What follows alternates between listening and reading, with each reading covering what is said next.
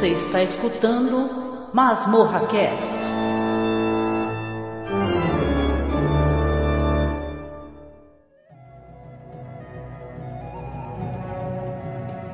Mas os resultados não variam. Ele não está apenas catatônico.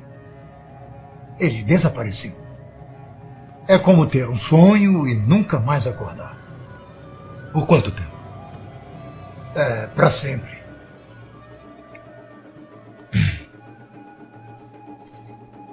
Eu acho que não estamos entendendo o que está vendo.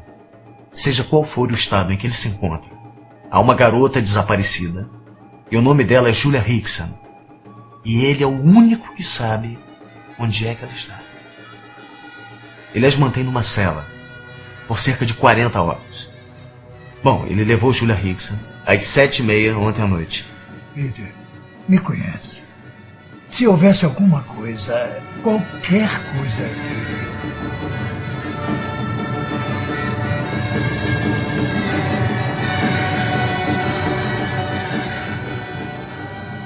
Olá, seja bem-vindo a mais um podcast que é o nosso querido Masmorra Cast. Eu sou Angélica Hellis. E eu sou o Marcos. Hoje, né, Marcos? Vamos falar aí sobre um filme que já virou um cult, tá? Dos anos 2000, né? Parece que a gente que tem essa idade, 50 anos, parece que foi ontem, né? Mas caramba, já, já faz 23 anos que esse filme estreou, que é o filme A, Ce a, a Cela. engraçado que eu estou vendo uma página aqui que traduziram como A Célula, quase, quase que eu falo A Célula, mas não é, é A Cela, The Cell, que é um uhum. filme do Tarsin Singh, né? Sim. É. E detalhe, né? Esse é um filme aqui do Tarsin Singh que é a estreia dele como diretor, né? Isso é interessante também, né? Porque depois vão ter outros filmes dele e uhum. tal. Interessante, né? Os anos 2000, né? Eu fui fuçar aqui, eu vou colocar para vocês aqui, porque não é uma coisa que conta como curiosidade, né?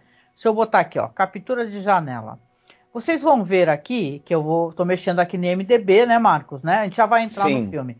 O que que saiu nos anos 2000? Aí eu fui fuçar, ó. Saiu, Marcos, Psicopata Americano.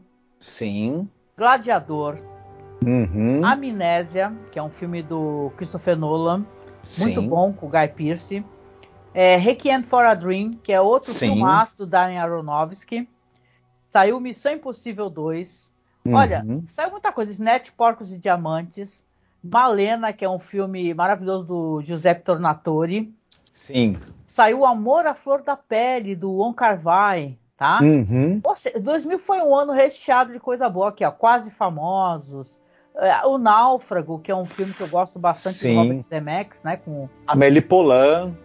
Amélie né? Poulain, Duelo de, de Titãs. Dogville. É, olha só, Premonição, que, na moral, eu amo essa franquia. Qualquer hora a gente vai acabar falando dela. E aí, meu irmão, cadê você? Do Joey Cohen do Ethan Cohen. Labirinto né? do Fauno. Olha só os anos 2000. 2000, zeros, é, três zeros mesmo, gente. Redondão. Saiu coisa abessa boa, né?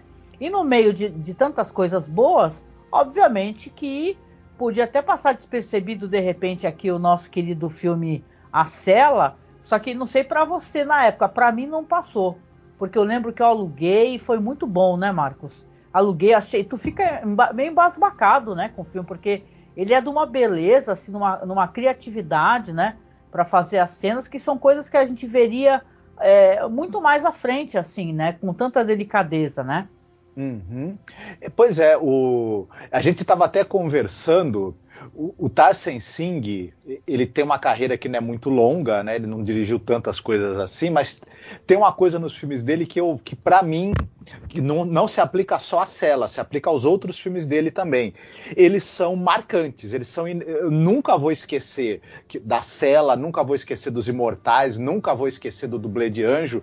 É, os filmes dele nem sempre são tão bons, mas eles são sempre marcantes e difíceis de esquecer, por uma série de razões que a gente vai poder falar aqui quando a gente for falar especificamente do filme A Cela. Então é um diretor que, queira ou não, ou até goste ou não, quando você assiste a um filme dele, ele vai deixar uma forte impressão em você. Não tem como, né? É, porque eu, eu vejo o Tarsen Singh que, assim, a gente pode até comentar sobre isso, não são filmes assim com roteiros muito é, é, mirabolantes ou então com diálogos grandiosos, né? Mas são muito bonitos, né? Você mencionou aí que é o. Esse título é horrível, gente. A gente sempre reclama desse título, que é o dublê de anjo, né? É, que no original saiu como The Fall, né? Uhum. É um filme lindíssimo também e, e, mágico e tal. E ele consegue colocar dentro dos filmes dele uma questão cultural, entendeu? Então acho que esse filme até a cela é um filme que ele tem um traço assim de uma coisa é, oriental, a música é oriental, a, é, ele, ele, é, ele, é árido, aquele começo do filme, quando ela está num deserto caminhando, né? Se adentrando uhum. já aos sonhos daquela criança. Então é interessante, assim como o Tarsin Singh, eu acho ele um, um bom diretor, eu não acho um péssimo diretor, e, e mais do que tudo, eu não acho ele um diretor que seja esquecível. Muito Sim. pelo contrário, você mencionou aí Os Imortais, que é um filme que eu acho uma bela de uma pataquada hilária. Né? Uhum. Mas é um filme que é inegável o quanto ele é lindo, por exemplo, né? Eu acho que vale a pena a gente se, citar também o Tyson Singh, claro, ele é nascido na Índia, né? Mas trabalha nos Estados Unidos já há muitas décadas e ele também é, dirigiu aquele famosíssimo videoclipe Losing My Religion do R.E.M., hum. que acho que é o primeiro trabalho dele que, que chamou atenção e que, obviamente, todo mundo que, né, que sei lá, estava vivo nos anos, no, nos anos 90, viu esse videoclipe pelo menos uma vez. Ele passou uns 5 milhões de vezes na MTV, né? Só. Não, e coisas Sim. que eu adoro. Ele, por exemplo, ele fez o videoclipe também do Deep Forest, que é uma banda que eu adoro, aquela uhum. música Sweet, é, Sweet Lullaby, né? É, uhum. Tem uma outra banda também, que eu. Essa eu não conheço, né, gente? Que é um grupo vocal. Opa, bateu aí, Marcos, no, no, no fone. Que é um grupo vocal chamado En Vogue também. Então, na verdade, ele tem ali uma, uma carreira, é, antes de se tornar um diretor, como um diretor mesmo de, de, uhum. de, né, de clipes legais e tal, né? O, o, que não é uma coisa incomum dentro da carreira dos diretores, né? Uhum. Sim, ele, e ele traz essa coisa que a gente vai poder discutir isso também, de, de, uma, de, uma, de um apuro estético muito grande, que às vezes até ele se sobrepõe à narrativa e nem sempre ele conversa exatamente com a narrativa como seria o ideal, né? Eu acho que no, no dublê de anjo, por exemplo, no Fall isso acontece, ah, é, é, é, uma, é uma junção perfeita e, né, talvez no, no, lá no, no, que a gente já falou, nos Imortais, um pouco menos, no Espelho Meu, bem menos, talvez, até se bem que eu, eu me divirto com o Espelho Meu também, eu acho esse filme divertidíssimo. É, é muito bom, Mirror, Mirror, muito bom. Né, e, enfim, mas é, é, um cara marcante, não tem como a gente não. não, não, não... E é, nesse filme a gente vai poder falar também, ele está ao lado de, um, de, uma, de uma figurinista também de peso, né? Do filme Cela, né? E também acaba. A gente já viu quantos figurinos dessa dela. Da, da Ishioka, eu sempre esqueço o, É, o nome dela é Eiko Ishioka. Isso, da Eiko Ishioka, o quanto eles, eles sozinhos já conseguem contar uma história. A gente viu isso no Drácula de Bram Stoker. E acho que aqui também acaba, os, as roupas contam a história, né? São talvez o, o, traço da narrativa até mais marcante que você vai ter, né? Nesse é. filme A Cela. Não, e eu queria até aproveitar, porque, é, porque a gente fala da Eiko Ishioka e quem gosta de cinema já ouviu falar sobre o nome dela e, e, sabe a importância dela, sabe que ela faleceu, sabe que é muito, sim, também mérito dela o sucesso do filme Drácula de Bram Stoker, né, que a gente estava uhum. comentando no podcast anterior sexta-feira passada, que é, é, é, o que eles não tinham é, de grana investir em figurino. Né? E foi um acerto muito bom. Isso junto com aquelas maquinações do diretor, né? E sobreposições e tal e homenagens ao próprio cinema, engrandeceu muito Drácula de Bram Stoker, não à toa é, uma, é, uma, é um filme né, cult importantíssimo.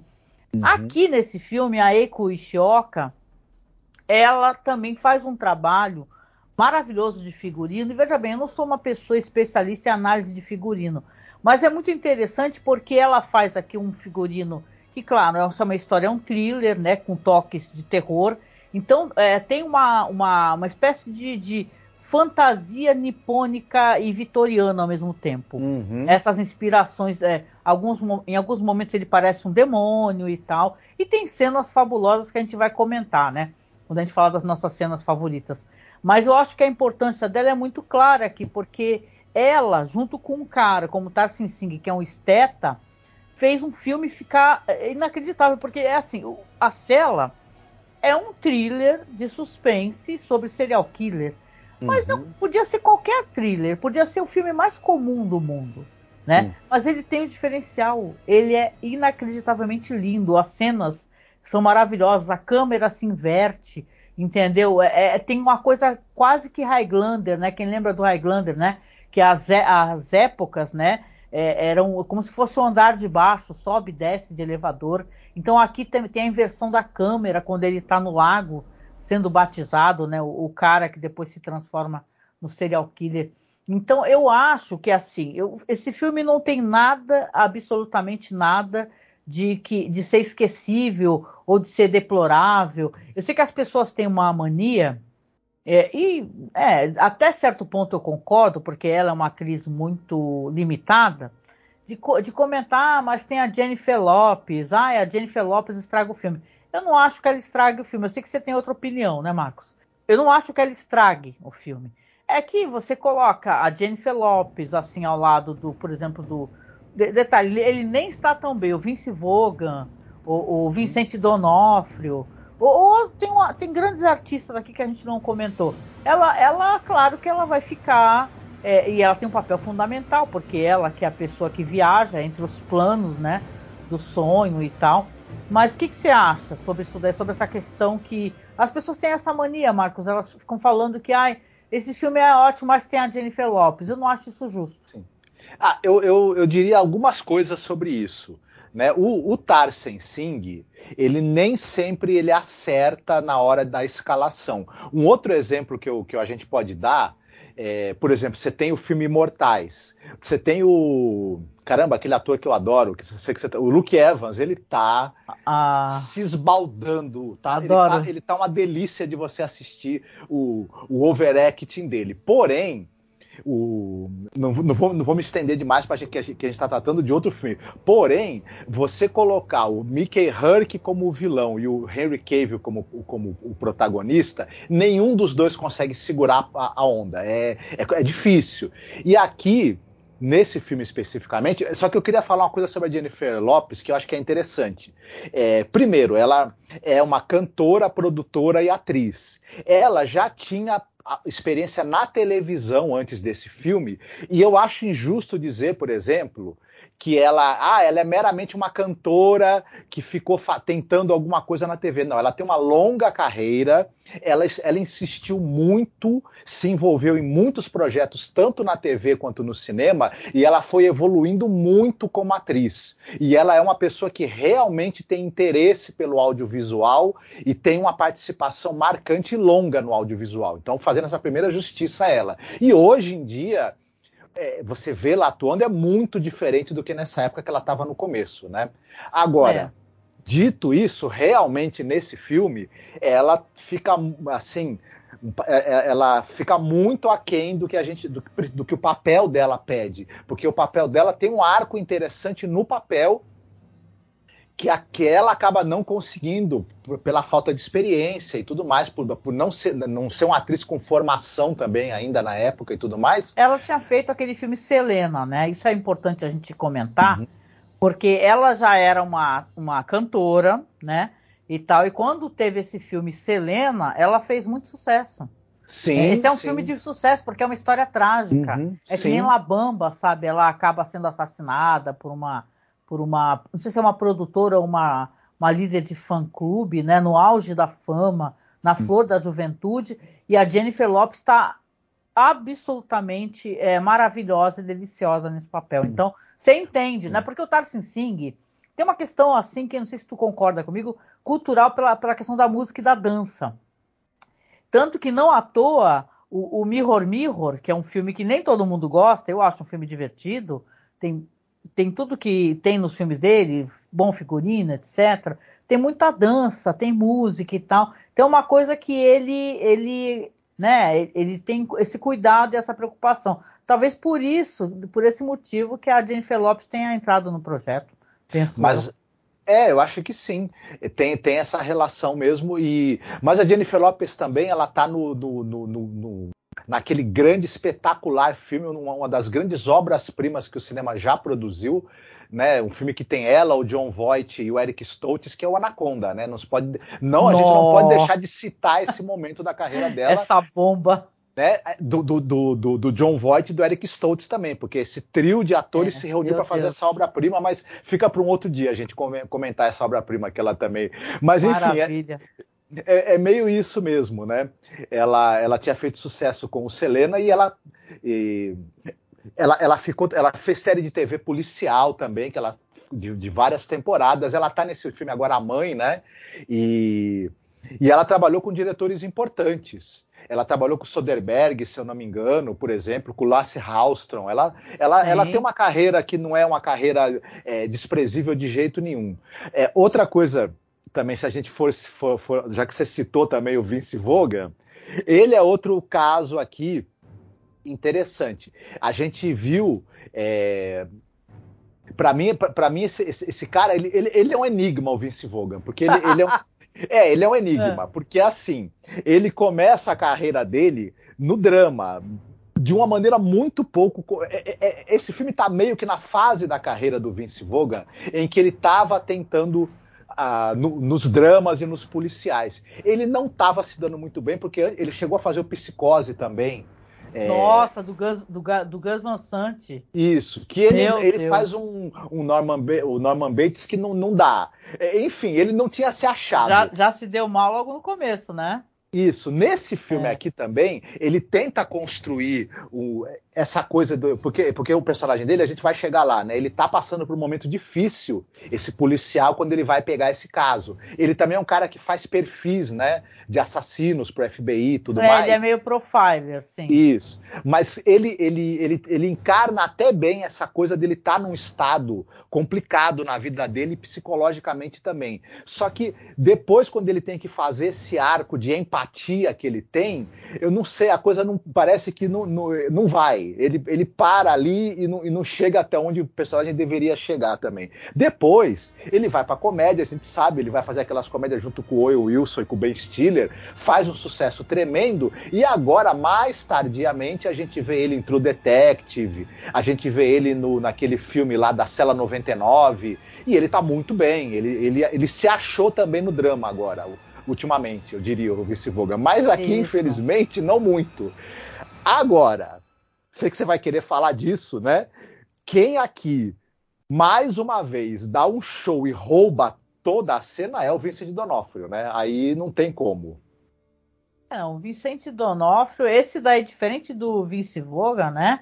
É, o Vicente Donofrio é um ator que ele é muito famoso também porque ele era daquelas séries de investigação, né? Uhum. Ele ficou um tempão fazendo, as pessoas adoram. Criminal Intente, né? 11 é. temporadas. Isso, e ele fazia um personagem tão diferente, interessante, cheio de características curiosas, que ele virou, nossa, um cara muito importante nessa questão de séries.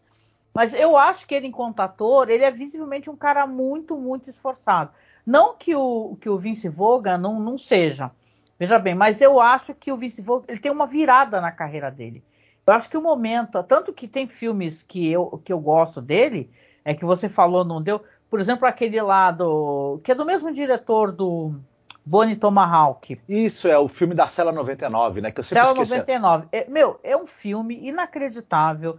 A atuação dele é maravilhosa, ele tá maravilhoso em True Detective. Então, ele tem uma outra, sabe? Ele, ele, virou a chave na carreira. Já o Vincent Donofrio, eu penso que ele já é um ator, não é de hoje, pô, porque ele é, o, é do, do, daquele filme lá, O Nascido para Matar, entendeu? Uhum. Ele já chamava muita atenção. Então ele tem uma realmente uma, uma carreira de papéis muito fortes, né? Muito fortes. É, a gente precisa citar também no caso dele especificamente, ele agora está muito marcado como o rei do crime, né? Do, do, do, do universo da Marvel, né? Do, do da é série grande Demolidor. Coisa, perto, perto, da carreira dele, eu acho assim, ah, pra, é muito para quem gosta de super-herói e tal. Eu não sou. Toda, é, eu, mas... não, que, não, não que ele não seja um bom ator fazendo isso, mas para mim não é tão relevante quanto, por exemplo, ele ser o cara do Nascido para Matar, que é um filme maravilhoso uhum. que eu vi no cinema, né, e Sim. tal.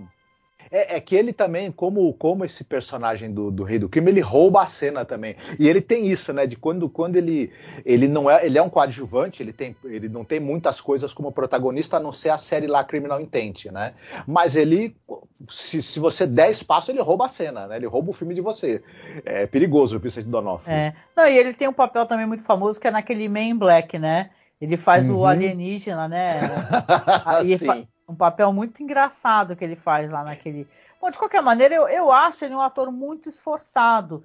Já o Vince Vaughn, ele é um cara que ele teve que virar a chave, né? Uhum. E mudou a, a, os rumos da carreira dele, né? Então, eu, de, de, qualquer maneira, não são só eles, obviamente, tem muito ator legal aqui. A gente está falando de um filme que tem, por exemplo, o marido da, da, daquela personagem da Patricia Arquette, né? Que é o. É o Jake Weber, né? Que ele faz, que ele lá no, no, no na série Medium ele é o o, o, o de Boa Pai, né? O, é exatamente porque, ó, gente, eu é, sou. É Joey, né? Pra quem me conhece, eu sou a louca da série Medium, sabe aquela? Acho que aqui no Brasil ela saiu como a Medium, né? Mas uhum. eu, eu já assisti várias vezes todas as temporadas, choro no final loucamente, são nove temporadas. E ele faz um marido assim que eu acho ele incrível assim o papel dele. Ele passa uma uma como é que uma pessoa serena, sabe, né? Porque imagina você ser marido de uma mulher que ela às vezes encarna outros, outras vidas e tal, como ela fazia. E a Patricia Arquette é incrível, né? Sim. Mas você tem aqui o Jake Weber, você tem a, é, a Marianne Jean Batiste, que ela faz aqui uma das, das técnicas cientistas né, desse projeto. Pô, e ela é famosa porque ela né, teve um filme que ganhou, acho que foi Cannes, né? Com ela, que ela faz uma história de uma, de uma mãe, uma filha que se reencontra com a mãe, que foi rejeitada pela mãe. Sim. Deixa eu até ver aqui, para não ser injusto assim, deixa eu só colocar aqui é um filme muito famoso. Peraí, deixa eu achar. Ela está em, em, por exemplo, naquele drama Segredos e Mentiras, que é muito bom. Ela está no Jogo de Espiões também, que é um filme que foi Segre... um grande sucesso. Eu acho que é Segredos e Mentiras, né? Deixa eu só ver aqui. Rapidinho, mas é isso mesmo, deixa eu ver. Segredos e Mentiras. Inclusive, ela foi indicada a Oscar de melhor atriz coadjuvante uhum. e tal. Então, ela já é uma atriz muito importante, é uma cara muito famosa não somente ela, como também o cara dos filmes do Todd Solondz, né, Marcos? O Dylan Baker. O, o, o, Dylan Baker é um cara que ele tem mais, ele tem centenas de créditos aí. Ele está em muitas e muitas séries de televisão. A gente não vai citar aqui porque, né, ia, ia perder a noite inteira. E em muitos filmes ele está no, no, no, Trick or Treat, né, também. O Nossa, Contos do Dia das Bruxas. Eu adoro esse filme, adoro ele no filme. E ele está também no Felicidade, por exemplo, do Todd Solondz, um baita ator. A gente né? tem dois podcasts, tá? Sobre o Todd Solondz. É, não é um diretor que muitas pessoas gostam de comentar sobre ele, porque são filmes difíceis, né? E abordam é, personagens terríveis, né? Mas nós fizemos dois podcasts, viu? Para falar né, da nossa carreira também, uhum. enquanto Sim. podcast. E, e, detalhe, não, tem o Jan Norris, por exemplo, que vocês vão lembrar, porque quem assistiu Breaking Bad lembra que ele é o cunhado do Walter White, entendeu? Que o cara que é policial, do, do DA e tal, e é uma reviravolta que acontece nessa história. Tipo assim, ele é cunhado do cara e o cara é o maior traficante é, que faz metanfetamina, né? Então uhum. tem, uma, tem um elenco do caramba esse filme. E, e, cenas incríveis, então eu acho difícil, até muita gente comenta, até que assistiu muito jovem, né, e tal e lembra desse filme com muito afeto. E o legal, para quem não tiver problema com filme dublado, até porque eu acho que a dublagem é bem boa desse filme, tem para assistir no YouTube dublado. Alguém fez o piloto e o filme ficou lá. Agora, para poder é, assistir assim mesmo por streaming, eu não vi ele, eu não vi ele nenhum streaming não. Eu acho que só dá para assistir ele mesmo de maneiras, né, Marcos, é, é tortuosas, vamos colocar assim, né? Exatamente, exatamente. Acho que, acho que é por aí. Pelo, pelas torrentes né, da vida, você acaba. Pelas torrentes, né? Sim. É... Não, eu queria comentar outras coisas também, né? A gente vai falar já das nossas cenas favoritas, mas eu acho que, que é importante a gente falar sobre isso. Eu sei que você também tem muito o que falar. Esse filme tem várias e várias e várias cenas que são claramente inspiradas em obras de arte, em movimentos artísticos. é, é, sabe, você vai ver coisas aqui, por exemplo. Claro, a gente vai falar sobre as cenas, então saibam vocês que vão ter vários spoilers, né? Aqui é a nossa história, para quem quiser que eu fale, eu não, tenho, não tô com vontade de ficar contando todo o filme porque eu acho besteira. Normalmente quem já chegou por aqui já conhece. Mas é uma história, como a, como a gente está comentando, né, Marcos? De um, de um serial killer, que ele sequestra as moças, e ele deixa essas moças numa espécie de. dentro de um silo, e dentro desse silo tem uma cela toda vedada, com, com vidros e tal, com câmeras, e, e ele deixa essas moças que ele sequestra lá dentro desse dispositivo que a certo momento ele vai encher de água. Uhum. Ou seja, ele não precisa nem estar presente para matá-las. Ele só vai lá depois poder ver a filmagem do desespero delas e, e, saborear isso, né? Ele é um personagem muito cruel, muito cruel e são cenas muito dolorosas. A, da, a das moças pedindo pela vida, chamando as mães, né? É, então, o que, que acontece aqui? A gente tem paralelamente essa personagem, que é a personagem da Jennifer Lopes, que ela é de uma clínica que eles fazem essas. É, eles têm um, um, uma invenção, né, um dispositivo. Você vê que é, um, que é um dispositivo que você entra, consegue entrar no, na cabeça e no sonho de outra pessoa. Isso através de medicação, né? Você coloca uma roupa, que aliás aquela roupa lá também, é, você vendo, lembra do Drácula de Bram Stoker, né? Que a Keiko, a Eiko Ishioka fez aquela armadura do Drácula e aqui você vê, né? Mas aí você vê que eles têm essa clínica aí, ela cuida de uma criança que é, é, tem uma, essa espécie de doença, a criança se encontra em coma ou catatônica e tal. Né? Parece que depois, mais para frente, vai ter uma relação direta, tendo o mesmo tipo de doença dessa criança com o do serial killer. E ela tenta entrar na, na cabeça dessa criança e tal, não está tendo muito muita, muito sucesso, estão querendo encerrar esses estudos e tal. Que as pessoas que são inclusive patrocinadores do projeto também. E ao, paralelamente a isso vai ter esse serial killer que sequestra as moças, né? Um desses corpos vão aparecer do último corpo que ele descartou e aí vai entrar a polícia e tal. É, e o que tem interessante nessa história aqui do filme A Cela é que eu acho que isso também é uma coisa que é uma, uma coisa assim que uma quebra de expectativa. Porque, aí eu vou te dar a palavra já, Marcos. É, a gente vê que nos roteiros, normalmente você vai descobrir, por exemplo, que nem no Seven, né? Você descobre no final quem é o serial killer. Nossa, vai ter toda aquela corrida, aquela mobilização da polícia, aquela busca dos detetives de informações, e no final você descobre quem é o psicopata. Aqui não. Em A Cela, você logo de cara você já sabe quem é, você já vê quem é o psicopata.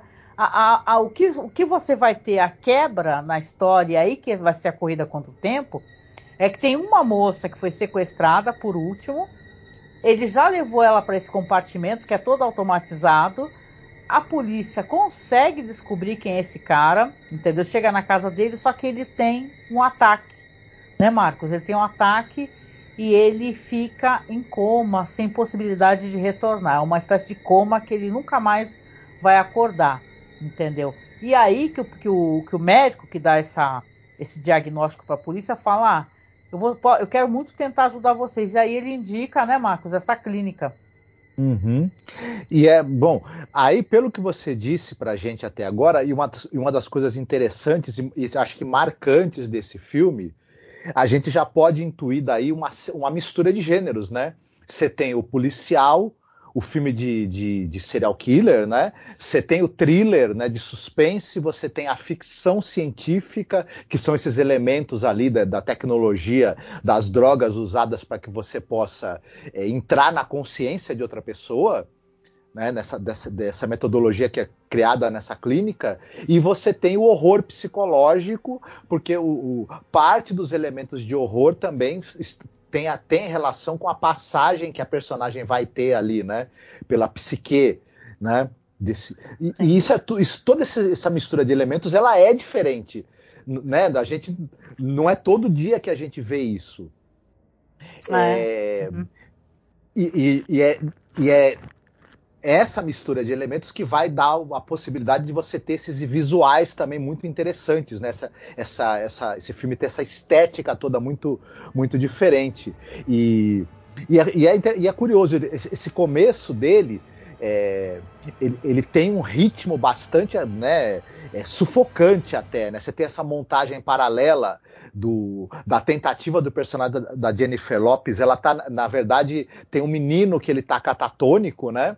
E ela tá tentando é, se, encontrar, né? Ela, tá, ela tá dentro da consciência desse menino, tentando fazer contato com ele para tentar ver se ele tem alguma reação. E enquanto isso, a gente vai vendo também o dia a dia e o modus operandi do serial killer que está fazendo, né? É, que você citou isso. aí, que ele está sequestrando essas moças e. Ele desumaniza elas, né? Isso. Não que, não que um serial killer não vá fazer isso, mas ele, inclusive, ele, ele tira toda a, a ele joga elas em cloro, né? Uma coisa Sim. estranhíssima, né? O... Muita gente fala que essas sequências dos sequestros, depois da moça que ele dá um banho de cloro nela, e depois uma outra. Depois ele, ele, ele pendurado né, por ganchos, né, se masturbando. É, Vendo a moça morrer. Sobre, so, sobre, sobre o cadáver dela e tudo mais. É. Tem gente que acha que, que, que não aguenta assistir essas cenas, viu? Essas cenas é. ainda chocaram é geral. E, e, e, e, esse filme te, tem alguns aspectos muito chocantes. A gente é, intui, de certa maneira, que ele vem um pouco na esteira de filmes como O Silêncio dos Inocentes. Ele tenta, de certa maneira, é, ter um impacto, né? Sim, ah, se você sim. for pensar que ela que tem uma moça que está sequestrada, ela precisa entrar na mente do serial killer para tentar libertar a moça. Então tem muito, você pode ter muitos paralelos ali, né? Concordo, é... concordo, sim, né? Essa questão de você entrar na mente, aqui no filme eles entram mesmo, né? Uhum, é, Através é, desse, desse, dispositivo e dessas drogas, né? uhum. né? A gente pode até pensar depois que esse tipo de temática foi retomado no filme até do, do Christopher Nolan, A Origem, né?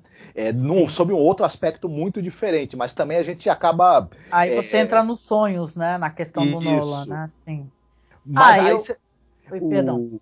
Você tem essa primeira parte do filme que como, e como, como, que como você falou, a primeira parte do filme ela vai terminar nessa quebra de expectativa que a gente tem, que é o serial killer acabar tendo esse ataque né, assim, ele, ele sofre uma, um, um, mal súbito porque ele, por causa da condição de saúde que ele tem. E ele também vai ficar catatônico. E só que uma das moças ainda está presa nesse dispositivo que ele nessa cela e é engraçado que tem um paralelo, porque a, a cela é a cela onde a, onde a vítima desse serial killer está presa e que vai ser inundada de água em algum determinado momento, né, ao longo do, do, das horas, são 40 horas que a pessoa fica né, na cela Isso. até que ela se inunde de água, e, e tem a cela também, que é a mente desse cara, que a gente vai ver na segunda parte do filme, que a polícia vai procurar essa clínica para que eles tentem né, usar o mesmo método que eles têm para de alguém tentar entrar na mente do cara para chegar, pra tentar obter uma resposta de onde está a, a, prisioneira. Eles pensam em primeiro lugar que o vice Vogan faria né, essa entrada, né? É. Não, então, ela acaba se assustando, né? Porque é, é claro que eles estão numa, é, numa situação dessa clínica aí que eles conseguem um pouco mais de tempo para tratar da, do menino, né? Que o menino é filho de pais muito ricos e tal. Mas quando eles chegam, a polícia chega com, esse, com essa solicitação, e a única pessoa que, é, que pode entrar é ela, né? Ele, é a, até a que é a técnica, que é a médica, fala, olha, ela vai, ela, a gente só aceita se ela aceitar, ela não vai fazer nada, obrigado. Porque sabe-se que é uma situação muito problemática você entrar uhum. na mente de um cara de um, que é um serial killer, na verdade. Sim. É, uma, é uma coisa muito perigosa. Né? Uhum. Né? Isso, e o roteiro ele é, ele é muito interessante e consciente em relação a isso, porque antes disso a gente vê o, ela tentando entrar na mente do menino que está catatônico. E a gente sabe, o roteiro nos mostra isso, que é, esse, esse mundo, digamos assim, que é a mente daquela, daquela criança, e as fantasias e, e, e, os cenários fantásticos são materializados quando ela entra. É como se ela entrasse realmente no mundo é, físico, né? Isso. E a e é, gente. É, e é aí que eu quero poder falar contigo, né? Que eu sei que você tem muito que falar, sobre as influências artísticas. Eu acho que é interessante a gente colocar esse conteúdo aqui. Não sei se você me permite fazer isso agora. Uhum. Porque, e aí eu convido vocês a, a, fazer isso junto com a gente, tá? E tal, vocês darem uma pesquisada e depois eu vou deixar aqui um site, isso na publicação do podcast para vocês poderem acessar e ver as imagens, tá? Primeiramente tem um, um, tem um artista que vai aparecer, porque assim, o personagem da Jennifer Lopes vai entrar pela primeira vez, vai ser convencida a entrar, né? Vamos lembrar que ela tem um mecanismo na mão, né, Marcos? Ela tem um, uma coisa que ela consegue apertar e caso ela esteja é, é, se sentindo em perigo e tal, né? Que é aquela premissa que a gente já viu em várias situações de histórias que o, o seu corpo acha que é verdade o que você está passando, uhum. mesmo que não seja, seja nos sonhos, né? Na cabeça de alguém, o teu corpo acha que sim. Se você, por exemplo, morrer ou se você sofrer alguma violência, o teu corpo vai reagir como se você estivesse sofrendo. Então ela tem um mecanismo ali que ela pode apertar. Sim. Quando é... ela entra, você ia falar alguma coisa? Não, desculpa, não. Só que você estava falando nisso e isso me lembrou que quando ela está na cabeça do menino, é, as, as, fantasias são bonitas, são fantasias de criança, né? Mas quando o menino se sente acuado, ele vira uma espécie de menino foca meio monstruoso. É, então você sabe. Fica, fica meio em paralelo se a família dele, pelo que eu pude entender pelos recortes de jornal, que tem um momento que ela tá ali fumando um beck, né? E, e tentando relaxar, e ela tem sonhos, né? Devido a essas incursões. E ela, pelo que eu pude entender, é, parece que a família dele, do moleque, são riquíssimos mas acho que eles têm algum papel na matança de focas, né? Uhum. Não tem uhum. negócio assim? Né? E ela está olhando para esse recorte de jornal. Então o menino acho que, que introjetou essa culpa também, né? De certa maneira. Sim. E, mas aí a gente já sabe que, as, que, que, essas materializações elas podem tomar formas bizarras. E é o que a gente, Sim. quando ela tem a primeira entrada na mente do, do, do, do serial killer, nossa, é... é. É uma coisa sensacional. O filme vai para outra outro patamar, né? Porque você já fica. É uma, são coisas, como você falou, são lúdicas, né? Ela sobe aquelas maravilhosas dunas, né? naquele cavalo mágico, encontra a criança. Ela visita os sonhos da criança e a cabeça da criança, né? Então ela é convidada a, a, fazer as coisas que a criança permite, né? Então, só que ela não consegue.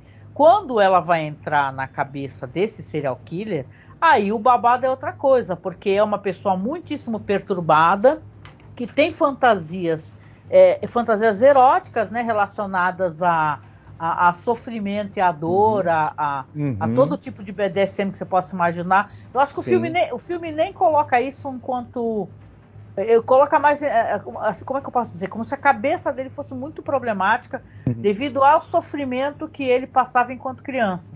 Sim. Né? Tanto ele que ela tem... encontra a versão criança dele, né?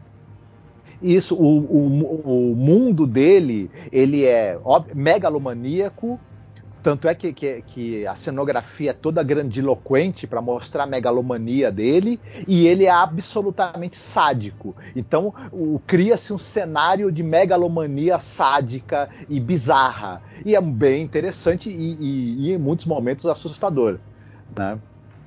É, não, é, é realmente perturbador. E assim, é aí que vão vir algumas influências artísticas que eu acho que seria interessante até poder comentar com vocês aqui. Sei que o Marcos também deu uma olhadinha nisso. E aí a gente, eu vou deixar para vocês aqui. Eu ia falar o, o link para a galera, Marcos, aqui ó. O texto que eu tô, que eu vou comentar com vocês aqui é de um site chamado horrordigest.blogspot.com, é, tá? E o nome do texto é Artistic Inspiration in the Cell. Então aqui tem a lista de todos, né? Claro que não tem só aqui, né? Que eu assisti esse site. O primeiro deles, acho que é uma das cenas mais aterradoras, né, Marcos? É, no qual ela vai ver realmente aonde que ela se meteu, é que ela vai encontrar a criança e a criança tá, tá ali assustada, né? Tá fugindo e tá numa sala, numa grande sala acariciando um cavalo. Aí ela, a criança está assustada vendo o relógio, olha para o relógio, olha para o relógio, olha para ela. Chega a certo momento quando o dispositivo do relógio faz um alarme, ele, a criança vai empurra ela com tudo e, e cai para o outro lado. E, e cai em lâminas de vidro, né? É uma cena angustiante, né? Cai em lâminas de vidro e parte aquele cavalo em várias, vários segmentos, totalmente vedados, né? Onde você vê inclusive que o coração tá batendo, o pulmão tá se movendo. É uma coisa aterradora, porque o bicho tá ainda vivo e totalmente é, é uhum. seccionado, né? Seccionado e separado. Então, uma cena aterradora. E você fica se perguntando, Sim. quando eu vi isso pela primeira vez, né? Eu falei, nossa, isso, eu nunca tinha visto algo assim. Hoje em dia a gente já viu, porque até, até essa série que eu comento, que é Hannibal, né? Tem um momento que um dos personagens lá, o Hannibal faz isso com o personagem, sabe? Ele secciona Sim. A mulher em várias partes também, deixa ela em lâminas de vidro. Então aqui eu queria só comentar e perguntar para você também o que, que, você acha disso, porque aqui a gente vai falar a influência desse filme direta é de um artista chamado Damien Hirst, né? Que ele fazia muito sucesso ali na década de 90 e tal. É, diz que até hoje ele é considerado um dos artistas mais ricos, né? Da Grã-Bretanha, né? E tal.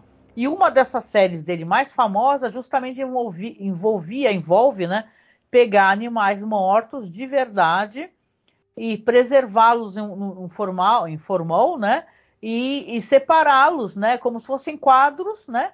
Feitos de animais é, preservados em formol e, e, cortados ao meio. E são cenas também que é, são coisas angustiantes, viu? A, uma galeria de arte está a mulher passando pelo meio aqui. Né? Eu vou deixar algumas imagens na publicação, vou deixar o link também para vocês poderem ver. Então é interessante, né? Essa primeira cena que você uhum. vê aqui em, você vê aqui em A Cela e também vê depois em Hannibal, você fica, nossa, o que, que é isso, né? O, o Damien Hirst é um cara curioso, porque, Hirst, né? Porque ele, ele tem uma coisa que é, a arte dele, na maior parte, é uma arte alegre, colorida, meio, meio pop art. E ele teve essa fase, né? do, dos animais, né, empalhados e, e, seccionados. É uma coisa. Chega até a destoar um pouco do restante do trabalho dele e chocou muita gente. E é claro que é. Obviamente a inspiração dessa cena do cavalo é, recortado em partes do, do que é. tem na cela. E tem efeitos visuais, eu, eu, eu acredito que, que já é feito com um efeito digital, inclusive, mas para a época é bem feito e continua impressionando até hoje. Não, né? é, com certeza, sim, né? É, não, mas é impressionante, é impressionante. Quando eu vi pela primeira vez, me marcou profundamente. Eu lembro que eu tinha alugado, né, o, a cela e falei, caraca, meu, o que, uhum. que é isso? Que cena é essa, né? De fundir a cabeça, né? Então é interessante ter essa relação aqui.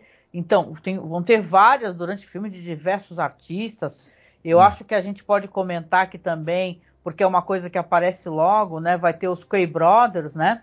Uhum. E, e que são os caras dos curtas, né? Que são, eles fazem. Tem até um. Acho que um dos curtas mais famosos deles é Street of Crocodiles, né? Que, é, que são cenas perturbadoras, com bonecos em situações estranhas, né? E tal. E, né? Curioso. Eu lembro que quem gosta muito dos Quay Brothers e fala muito dele é o, deles é o nosso amigo Douglas, né?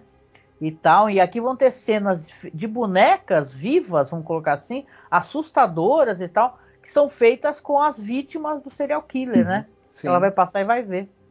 Eu vou até sugerir para as pessoas que estão escutando a gente não, e não conhecem, procurem as animações dos irmãos Quay. É... Tá tudo no YouTube. Também. Sim, tem para assistir no YouTube. É, elas é, é stop motion na maior parte mas elas trabalham um, os, os Quay Brothers eles criaram uma espécie de universo tanto estético quanto de te temático do horror, do, do bizarro, que é interessantíssimo, influenciou muita gente no, no, no, no cinema, na, na, animação, nas artes visuais. É, Tim Burton, se eu não me engano, é um, é um cara que é fortemente influenciado por eles também. E vale muito a pena conhecer o trabalho desses caras. Assim, é, é, é muito impressionante mesmo. Quem, quem ainda nunca viu nada é, do trabalho deles, não só vai é. se, se, impressionar, como vai perceber como eles influenciaram é, Raimundo e todo mundo nas últimas décadas. Meio mundo, né? Influenciaram meio mundo. Uhum. Não, e é legal que você vê que a, a arte é uma coisa que ela se. Ela, ela vai se retroalimentando, né? Porque é, aqui os Quay Brothers também foram influenciados por outros, né? E tal, porque Maura já tinha ali nos anos 70, sei lá, o Giger, né? Que também influenciou a gente pra caramba, né? Então, é, até inclusive tem uma hora que ele tem um visual que é meio. É uma mistura assim de algo nipônico com algo meio mítico, que lembra alguma coisa do Giger também. O pessoal fala uhum. que lembra, né? Sim, é, é interessante que é, esse a gente também né, né, né, a gente vai ter cenas bastante, além dessa do cavalo, né, que a gente citou, tem cenas bastante sangrentas e bizarras. É, tem uma, tem uma cena também, digamos assim, de um intestino de alguém sendo arrancado, né, e, e, e enrolado. Enfim, é, isso é tem... é já bem mais pro final, inclusive, né? Isso, que tem, tem coisas. Sim, tem e Depois tem, ele vai ver que tem uma arte muito parecida no, no porão dele, né? Porque o serial killer tem várias fotos, né? Uhum. De, de a, coisas artísticas que ele vai pegando as influências e você vê até as bonecas, né? Sim. Na casa do cara. O, e é interessante como a gente vê esse, esse personagem. É, o, os figurinos da Eiko Ishioka Primeiro que ele parece, ele, ele, ele é retratado como, como um, é, é o meio caminho entre um, um rei, né, extremamente megalomaníaco e grandiloquente, pomposo, e Satã. É, acho que as duas, as, as duas é, inspirações para criar o visual desse cara são meio é. que isso: é o, é, é, é o anjo caído e o rei é, absolutista pomposo ao extremo. E é muito interessante é, ele é, com certeza visuais. é o rei daquele universo, né? Isso. Ele é quem manda, né? E o Vicente Donofrio, é, a, o trabalho dele corporal, como ele personifica essa empáfia, essa, essa sensação de onipotência e ao mesmo tempo também de, de, de, de é, uma porque, porque essa onipotência que, que ele transmite, né, essa, essa, essa empáfia e, e, e, esse sadismo também, em alguns momentos, contrastam com, é, claro, ele, esse, esse personagem, esse, esse, psicopata, ele é uma pessoa cheia de traumas, cheia de problemas e também ele deixa essa camada transparecer também na interpretação dele. é, é, é muito interessante e como ele, como ele interage com toda essa, essa criação estética também que é feita em cima dele. Ele nunca deixa a peteca cair, ele nunca, ele nunca acha que a, que a estética que está ali muito marcante ela vai fazer o trabalho todo. Ele sabe que tem que ter um trabalho de ator ali muito bem feito e muito, muito é, marcante para que aquilo chegue no, no, ponto que tem que chegar e chega, né? É, do, é. do ponto de vista da, da atuação dele. Não, e tem uma acho... cena, tem uma cena, eu queria só mencionar, porque senão eu acabo, eu tava olhando aqui os slides, né?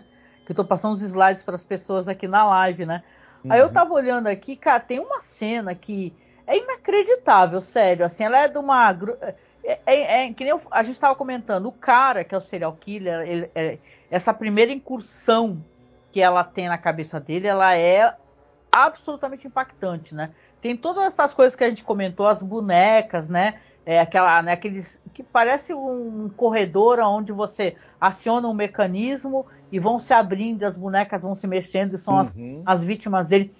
E ela vai ser pega, porque tem Sim. até uma fisiculturista, que é essa mulher que aparece, é uma fisiculturista famosa pra caramba, diz que ela é uma das primeiras fisiculturistas a ganhar vários prêmios assim, é, é, é Miss Olímpia, não sei o quê.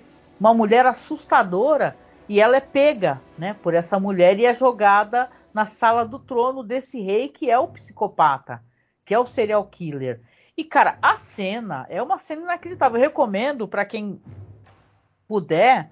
Aliás, abraço aqui pro Augusto Ganzerti que tá aqui, né, no, no, no, no chat, viu, querido? Eu li, eu li suas mensagens aqui. Obrigada, viu? Obrigada pelo like, inclusive tem, tem uma cena inacreditável, né? E, poxa, é claro que a gente sabe que é feita digitalmente também, é um recurso, né? Mas você vê que ele tá, ela é jogada naquela sala do trono, né? Meio tonta, né? Por aquela serviçal dele, que é aquela mulher muito musculosa, fisiculturista. Aí ele tá sentado no trono. E ele vai levantar, né, Marcos? Quando uhum. ele levanta, a capa dele, porque o cara tem hábito de ficar se, se ele se prende, né, com os ganchos nas costas, né? Ele gosta de ficar suspenso pelos ganchos, né? Então, na, na, nessa fantasia dele, porque ele nunca mais vai acordar, aquelas são as fantasias, é, é o mundo do, do, qual ele, né, uhum. idealiza essas Sim. relações torpes.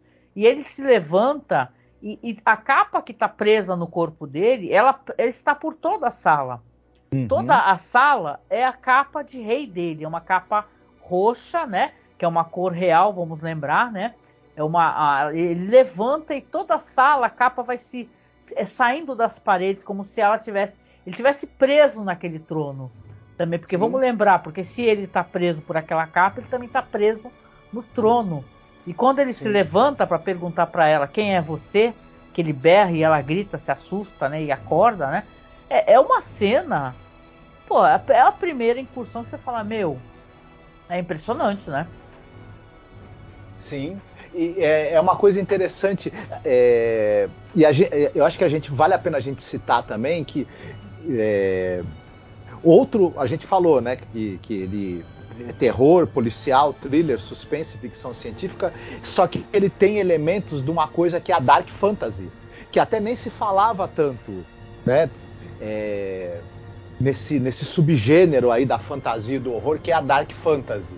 É, se, a gente, se a gente pensar ah, muitas representações e dinâmicas que tem nesse filme, tem paralelo, por exemplo, com Berserk que é uma dark fantasy famosa, né? Boa, boa lembrança. Você veja como esse, todo esse mundo, até, até alguma, algumas imagens, se a gente pensar do próprio do próprio desse ser aí que domina esse, que, né, que, é, que, é o, que é como o psicopata se vê, poderia ter saído de um, de um, de um, de um quadro do, do, do quadrinho do Berserk, né?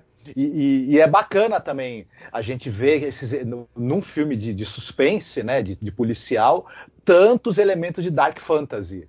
É, não sei nem se foi, se foi intencional é, da, da, da, produção do filme na época ter né, esse pé né, nessa coisa da dark fantasy, mas se não foi, de qualquer maneira che chegaram nisso, de qual, né, e, e, é marcante esses traços que esse filme tem também. É. Né? Você está aqui descrevendo e eu estou aqui meio que na minha cabeça pensando, nossa, isso, isso é completamente dark fantasy, né?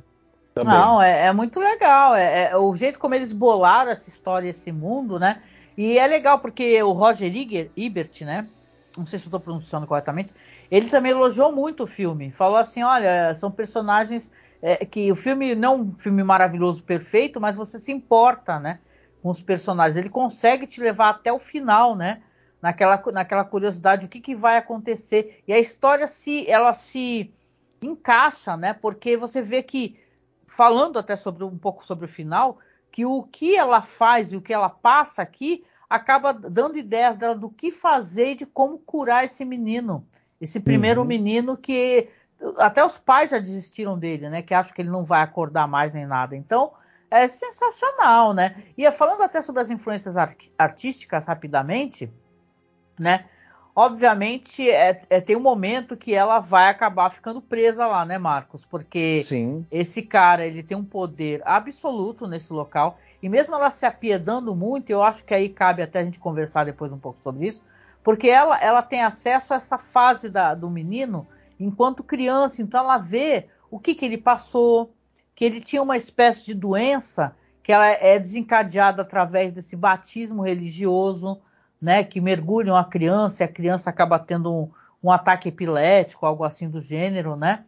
No, quando chega em casa a mãe abandona, aí depois o pai fica batendo, e é, é bem terrível a situação da, da criança e o filme deixa um pouco claro, é, é porque é fácil para a gente pegar esse personagem, óbvio, né? Principalmente eu que sou mulher, né? Feminista, você fala assim, caramba, que personagem odioso, né? é, ele é malvado e tem que ser destruído e tal. Então, e, é, e, essas situações assim não são situações fáceis de analisar, porque ó, ó, a gente quando a gente nasce também a gente pode passar por diversas coisas que vão traçando na, na nossa existência, na nossa nosso comportamento, do jeito, como a gente olha o mundo, né? São questão de abuso sexual, abuso emocional, violência, né? As pessoas têm uma certa tendência a ficar replicando essa espécie de violência, infelizmente, né? Vocês sabem que é meio por aí, né? E esse cara aí, o Carl, é Carl Starger, né? O nome dele, né? Ele, enquanto criança, ela tem acesso a essa versão e ela vê tudo pelo qual ele passa, né? Tem uma hora que ela conversa com ele é, criança, depois ela conversa com ele já, já, já cuidando do corpo, do corpo da primeira mulher que ele matou. Então você vê que aqui ela tá, ela tá, ela, ela entende e ela é capaz de separar, até porque ela é psicóloga infantil, é, o, que, o que aconteceu com aquela criança desencadeou naquele ser humano absolutamente apodrecido e cruel, né? Então aqui nessa história você vê que, né, só para poder, né, falar um pouco, né, que realmente é, é, ela no final vai ter que tomar decisões relacionadas, a, inclusive ao que acontece, o jeito como ela faz, né? Porque ela, ela no começo da história você vê que ela entra na cabeça da criança. A certo momento, quando ela vai, ela vai entrar pela segunda vez, porque sim, ela vai entrar por uma segunda vez, que é, vai ser, eu acho que, a, que esse filme, eu acho que as coisas acontecem ali é, em coisas de um dia para o outro, algo assim, ou é no mesmo dia. Não são vários dias, não. Né? e eles vão... uma. Não, ia só concluir. E eles têm também respostas fora daquela clínica do que fazer. Enquanto isso, eles estão pesquisando, e aí, até o momento, né, Marcos, vou te dar a palavra, que o Vince Vorra, um personagem dele, que é o detetive, ele vai entrar também. Por quê? Porque ela ficou presa lá. Uhum. Foi aprisionada por ele, né? Por esse rei. Sim. E acaba fazendo uma, uma rima, né, um paralelo com o, o aprisionamento das outras vítimas dele. É curioso, né? Sim. E é, é interessante isso. Só que o. É, aí entra essa coisa do, do, do, dos arcos desses personagens. O, o, o, Vince Vogan, no começo, a gente, a, a gente sabe que ele está provavelmente passando por uma separação, ele está dormindo pouco e bebendo muito, né? E ele tem uma ele aparenta pra gente ser um cara meio cínico e desagradável. Aos poucos, a gente vai vendo que ele é uma pessoa dotada de uma gigantesca empatia, né? Que ele demonstra por ela e demonstra também pela moça, né? Que está sequestrada. É. Pena que eu acho que o, que o, que o personagem acaba não, que o ator, né, ele acaba não conseguindo fazer direito essa transposição. É, não tem um tom, ele erra um pouquinho no tom, né? Isso. É uma questão de direção de atores mesmo, viu? Isso. E, a, e, o personagem da Jennifer Lopes, da, Lopes, também. A gente encontra ela como alguém amorosa, empática, preocupadíssima com, com aquele, aquele, menino né, catatônico que ela está tentando ajudar, mas a gente descobre que ela tem um lado também. É, não é que é um lado. Ela tem um lado que, que ela também é capaz. Ela é meio BDS. Tem certo Isso, momento ela é que ela vai ter que. É, ela vai inverter a, a, essa polarização. Ela vai, em vez de. É, quando ela consegue sair, que ela é resgatada pelo personagem do Vince Vorra, lá o detetive, ela percebe que ela tem que inverter. Ela tem que trazer o cara para a cabeça uhum. dela. Por quê? Porque ela quer salvar. Vamos colocar, vamos lembrar que essa, esse cara, ao mesmo tempo que na mente dele ele é um rei, que ele comanda esse mundo de tortura, de dor e tal, ele também está torturando a própria criança que ele já foi. É isso que é bizarro, Sim. né? Uhum. Assim, não aparece, mas é como. É, tem certo momento que ele, que ele agarra a si mesmo criança para torturar e ferir. Então, ele quer, olha só, ele quer, né? Uma coisa que só psicólogo mesmo para poder falar sobre isso mas ele pega a, a, a figura dele enquanto criança e quer maltratar uhum. para ferir ela. Porque Sim. sabe que ela vai se, se, sentir ferida com isso, né? Sim. Mas, é, mas, mas, vai ter esse momento em que ela se, se, se investe da figura de uma guerreira, né? E Primeiro vai... é uma santa. Ela é, faz uma, espécie... uma, ela faz uma Nossa Senhora. Isso. Quase uma Virgem de Guadalupe, algo assim Isso. do gênero. É. é. não, mas tem também o momento em que ela vira uma espécie de Joana Dark, né? Que ela vai enfiar a espada nele também. É. Né? E, e, a, e, a, e, aquela cena em que ela, ela repete a cena do batismo, né, que traumatizou ele, é, ela evoca de certa maneira como se ela tivesse também o, o, o matando afogado, né, para libertá-lo, digamos assim. É, e é o que ela está fazendo efetivamente, uhum. né? Isso. E a gente não espera isso do personagem dela. Então ela também tem um arco. Pena que também eu, eu acho que, que é o ponto fraco desse filme mesmo. Ela também não consegue enquanto atriz, dá talvez o que esse personagem pedia. É uma pena que tanto o arco dela quanto do Vince Vogan, se eles tivessem os dois atores acertado mais o tom e tudo mais, teria ganhado muito o filme. Né? O filme já é muito interessante, mas ele acaba. É, nos arcos dos personagens não funcionando tão bem porque não. os atores não, não, não, seguraram tanto. É uma pena, porque não, no eu, papel eu acho que, assim, era muito que, interessante. Não é que né? não funcionou eu acho que funcionou. Eu acho que a questão toda, na verdade, está nos diálogos e tal. É, é, não é que não tenha funcionado, porque eu acho que até o desfecho da história, né? Porque sim, o cara vai, vão conseguir libertar a vítima, ele vai conseguir através de, de símbolos, né? O uhum. símbolo do maquinário que tem na casa do assassino, quando ele entra na cabeça do assassino, ele vai e sai, ele já vai com as respostas, consegue descobrir, a moça consegue ser resgatada. Só que eu acho que funciona, entendeu? Mas para a gente, enquanto espectador, talvez você sinta uma certa. É, é, como é que eu posso dizer? Uma certa diferença na atuação. Porque tem, tem gente fazendo ponta, como eu falei, aí o, o cara aí do que é o marido da, da Patrícia Arquette no Medium. Tem outro que tá todo mundo muito bem. Uhum. O Vicente Donofrio tá incrível. Então uhum. você sente que, que ela faz uma personagem doce. Mas o nome disso também é você ter, dirigir um pouco mal o ator, né? Você tem Sim. que passar pro ator o que, que é para ele fazer, entendeu? Ela uhum. não pode ser só esse personagem frágil e tal. Ela tinha que ter, demonstrar algum traço né, de personalidade que. Ó, oh, a, a Jennifer Lopes fumando ali. Um traço de personalidade onde ela é, é, mostrasse ser capaz de fazer algo desse gênero. Então, é, é, é quase que uma, uma virada assim mas não, me, não nos dá aquela, aquela aquele prenúncio que isso possa acontecer, né? Sim. O, o trabalho dela, dela, infelizmente, nesse filme vocal, você não sente na voz dela é, as entonações que, que, que, que, que as emoções que a personagem está vivendo, que são muito intensas, né? Trariam, né? É uma pena também. Depois, é. como, te, como, como, como, a gente até comentou, depois, mais pra frente na carreira, ela evoluiu bastante. Até porque ela é uma pessoa que, como é cantora também, também ela, ela, depois ela fez dublagem também. De, Não, a, animado, Jennifer, ela... a Jennifer Lopes, a gente pode comentar, as pessoas podem falar, mas eu acho ela uma grande artista, tá? Então, enquanto cantora, uhum. ela é uhum. sensacional, entendeu? Eu, eu, não é nem meu estilo musical favorito, mas eu eu admiro a, sabe, o jeito como ela dança, canta e tal. Como eu falei, Selena é um filme maravilhoso. E eu acho que nesse filme ela tá ótima mesmo.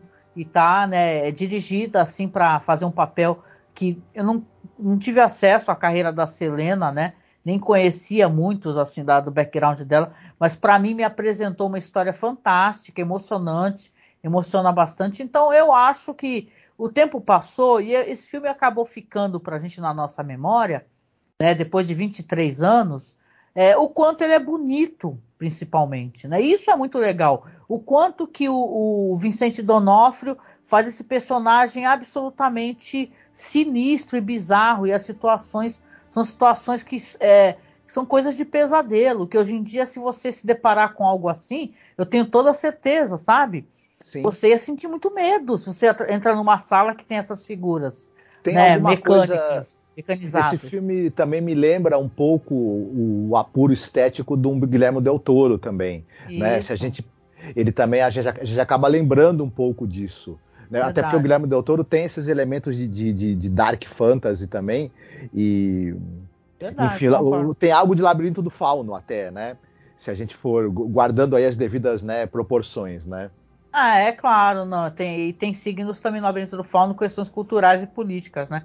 Queria uhum. só mencionar antes da gente sair daqui que assim, tem um, um, um, um, momento assim que eu acho que é legal, vale a pena mencionar. Eu vou deixar no link, gente. É, tem um momento quando o Vicente Donofrio vai entrar. Na, ele, assim que ele, que ele já está dentro desse universo que é a cabeça desse serial killer, ele vê três mulheres sentadas e elas fazem uma espécie, né, Marcos, de um jogral, né? Eu uhum. acho que é um uhum. jogral, né? É, falando assim, né, sobre essa mulher e tal, onde é que está minha filha e tal. Eu acho que tem a ver com a culpa que ele sente e a preocupação da vítima estar tá presa, né? Agora começou uma alergia aqui. Isso, essas imagens que são muito curiosas, essas mulheres sentadas que estão ah, em algo que parecem dunas, né? Pequenas dunas, né? Isso daí tem a ver, a ver com uma arte que é legal a gente mencionar, que é de um, um cara chamado Odd Nerdrum. Olha o nome, né? Diz que é um cara que é um norueguês que ele fazia essa arte é, que, que era meio estranha, né, para época e tal, né? Uma coisa meio kit, né? Que chama, né? Uma arte estranha, umas pinturas de, em situações esquisitas. Deixa eu ver se eu consigo colocar para vocês aqui, para vocês verem aqui. E tem como fazer isso aqui na, na navegação, né? Só um segundo aqui, captura de janela. Deixa eu ver se tem como, né? Se ele deixa, né? Ah, ele é muito chato aqui esse esse negócio aqui é, é meio complicado, viu? Só um segundo, Marcos. Não, mas vai falando aí. Enquanto isso, eu vou tentando acessar aqui para as pessoas aqui. Desculpa, pode falar. É, não, eu acabei não, pesquisando a, as referências é... artísticas. É e tal. Enfim, ainda bem que você trouxe essas informações, porque é interessante, né? E fiquei, vou, vou depois caçar esse, esse pessoal. Não, vou ver. deixar o link, aí você vai conseguir ver, porque realmente é muito impressionante, gente. Eu, vou eu tô tentando é, pegar o endereço da imagem para poder colar para vocês aqui, mas até nisso danado aqui do. Ah, agora, agora acho que eu consegui. Deixa eu ver se eu consigo colocar aqui. A gente tá. precisa, qualquer hora, fazer um podcast sobre o The Fall, né? Inclusive, já que estamos falando desse filme. Sobre o The Fall? É, pode ser. Porque esse aí vale muito a pena também, né? É, muito. Ah, tá aqui, ó. Acho que agora dá para vocês verem aqui. Eu vou tentar aqui, ó. Essa aqui é uma cena, é uma cena, de, é uma arte desse cara aí que tem essas mulheres. Eita, agora eu saí. Essas mulheres sentadas, né, e tal. Porque é uma coisa bem bizarra, ó, mas ó, essa aqui, ó. Deixa eu ver. Ah, aqui é que se você não colocar não aparece, as pessoas não conseguem ver e tal. Mas é uma é bem esquisito mesmo e é meio por aí, né? O cara tem essa arte que tem umas figuras fazendo coisas estranhas. Aqui parecem pessoas meio que cantando, sabe, com posições meio esquisitas. Então é legal, gente, é isso. Desculpa, eu tentei aqui colocar para vocês aqui. Mas é isso, gente. Então, que a gente está aqui há quase uma hora conversando. É um filme interessante. Para mim foi surpreendente eu saber que fizeram uma continuação Aí você se pergunta, como assim, né, Marcos?